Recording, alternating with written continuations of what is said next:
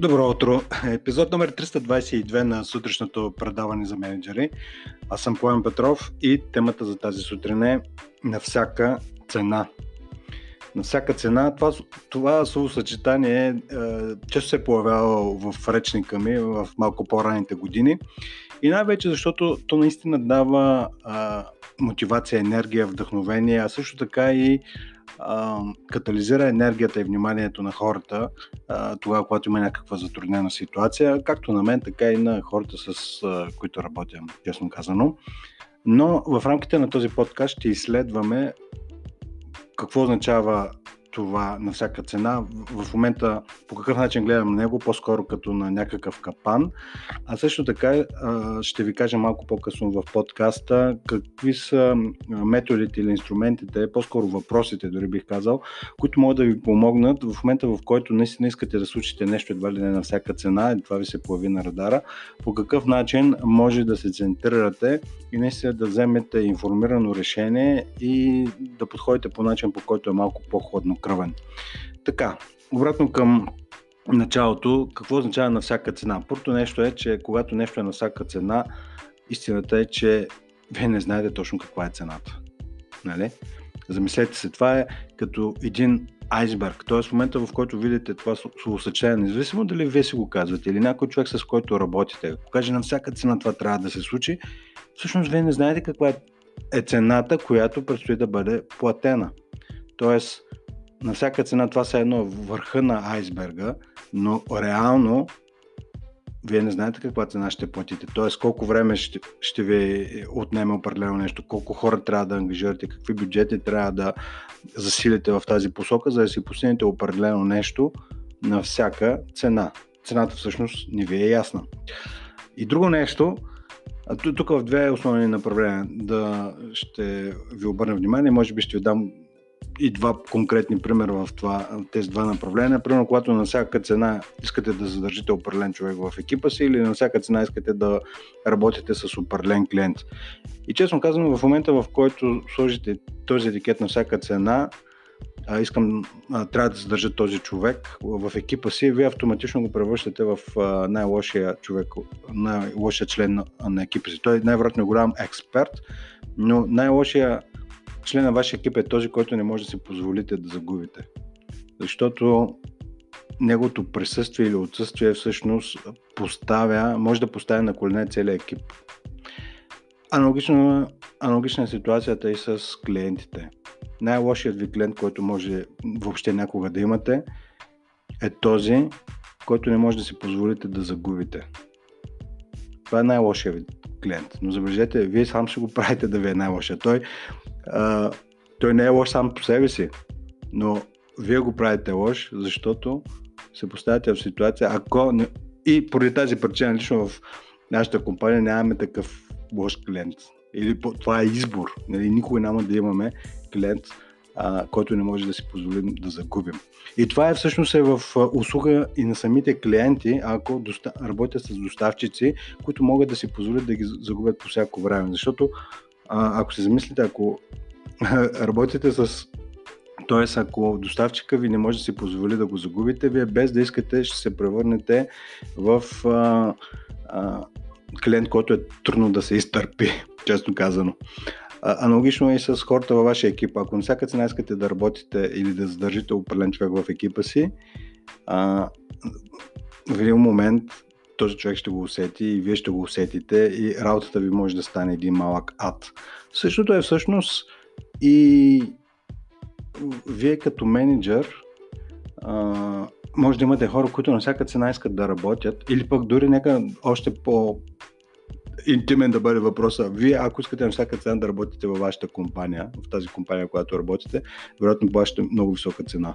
Защото вашите менеджери или хората около вас го усещат, че на всяка цена искате да работите, готов сте да дадете всичко, което означава, че всъщност това си е много добра сделка за тях и може би не чак толкова за вас. Но нека да разгледаме конкретен пример. В началото на моята кариера, тогава, когато работих с, в една спедиторска фирма, имах много голямо желание да работя с няколко външни клиента, чуди клиенти, които не се намират в България. И тези клиенти Дори само за един сега се сещам много отчетливо, исках да работя с него. Той се намираше в една малко по-западна държава. И аз казах, че този ще работя с този клиент на всяка цена. А, това беше клиент, който можеше да ни осигури и ни осигури в последствие много товари, много сделки, милиони приходи от продажби. И по него време, през 20 на години, единствено, всъщност не само заради това, че беше голям клиент, а начинът по който разменяхме оферти, начинът по който общувахме, беше наистина голямо удоволствие да се работи с този клиент, защото той беше много, комуникацията беше професионална, стегната и в същото време по някакъв начин приятелска. И сказах, нали, аз на всяка цена ще работя, но единственият начин да, да почнем да работи беше да продължим много ниски цени. И по него време една обичайно комисионната на един спедитор на вагон на, за превоза на един ЖП вагон беше от порядка на 50-100 евро, в зависимост вече от колко е навото. Ако приемем, че едно ЖП наво по тогава за този клиент е било някъде 1000-1500 евро. Нормално е около 10% комисионната да варира някъде около 100 евро. И забележете, аз казах в, така, в желанието на всяка цена, му предложих цени за различни дестинации, които бяха на 5 евро комисионна. И тези 5 евро а, брутна комисионна. Но нетно, ако си приспадна всички разходи, които са е, свързани в, за това да се реализира един международен ЖП превоз, това се е чиста загуба. И всъщност цената за да работя с този клиент, ако съм си бил направил оценка на себестоеността, не на брутната себестоеност, а на нетната, това означава колкото повече работя с този клиент, толкова повече губя. Не правя не просто си увеличавам разходите, аз си увеличавам загубите.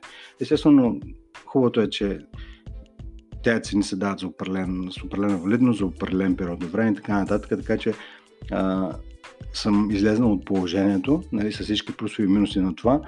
Обаче, дори формално на хартия да излизат, че се генерира от един превоз някаква комисионна, те са били на нетни, те са били нетни загуби.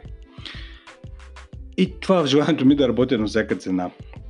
Сега, двата въпроса, които, или пък да, работи, да задържите определен човек, двата въпроса, които а, аз използвам и лично за мен работят много, са тези. Първият е, всъщност каква е цената, която ще ми струва да работя с този клиент или каква е цената, която ще ми струва да задържа този човек в моя екип. Нека приемем сега, че имате човек, който идва при вас и иска 200 лева увеличение добър специалист, който не искате да загубите. И първата ви реакция, нали, ако сте в режим, че искате да работите на всяка цена, е да се съгласите. 200 лева нищо не са. Но това не е истинската цена, това е само върха на айсберга. Истинската цена е тази, която ще ви се наложи да платите, ако всички останали хора, които са на същата позиция, дойдат и ви кажат, искам 200 лева по увеличение на заплатата. Е така.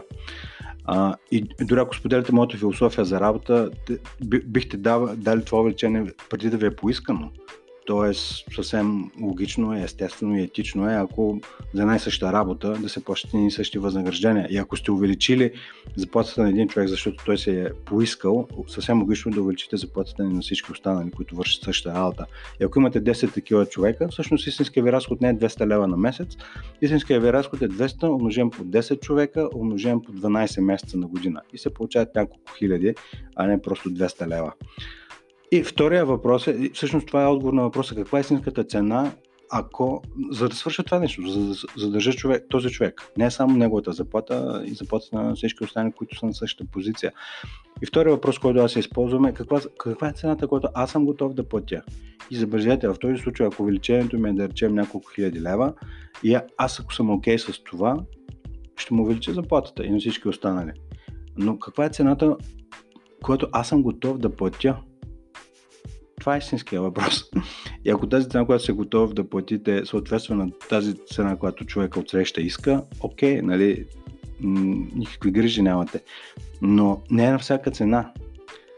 И лично на мен, в момента в който се каже, че нещо трябва да, да стане на всяка цена, е момент за спиране тези два въпроса. Каква е всъщност истинската цена за да се случи това нещо и каква е цената, която аз съм готов да платя.